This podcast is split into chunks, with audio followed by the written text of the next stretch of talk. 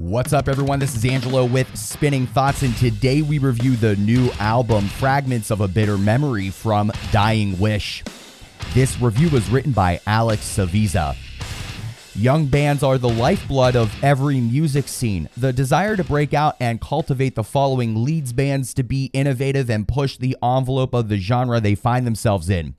Enter Dying Wish, a young and blistering hardcore band from Portland, Oregon, looking to continually drive their music scene forward with themes of equality, dignity, and self determination in their debut album, Fragments of a Bitter Memory, out as of October 1, 2021, via Sharptone Records.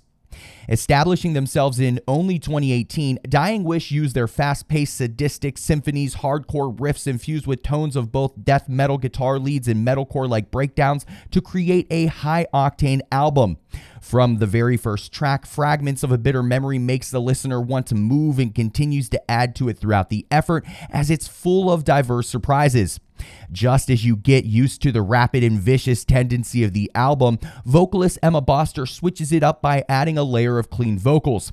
The clean vocals appear on tracks like When Morning Comes and Drowning the Silent Black, and while they only appear for one or two lines, they establish importance for those lyrics and allow a unique way for the listener to key into what Boster is singing.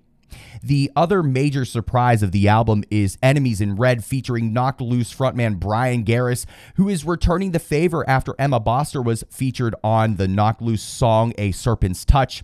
The hard hitting track perfectly encapsulates what the album is all about, as both vocalists deliver a grueling and nasty performance that is truly unique to them both.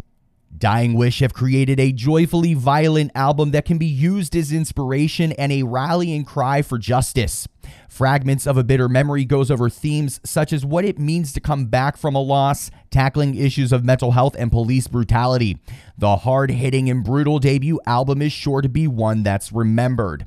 For more free music content just like this, visit our website, thespinningthoughts.com we're on all social media at Spin Thoughts, and we have premiere episodes every Thursday at midnight Eastern on Adobe Radio.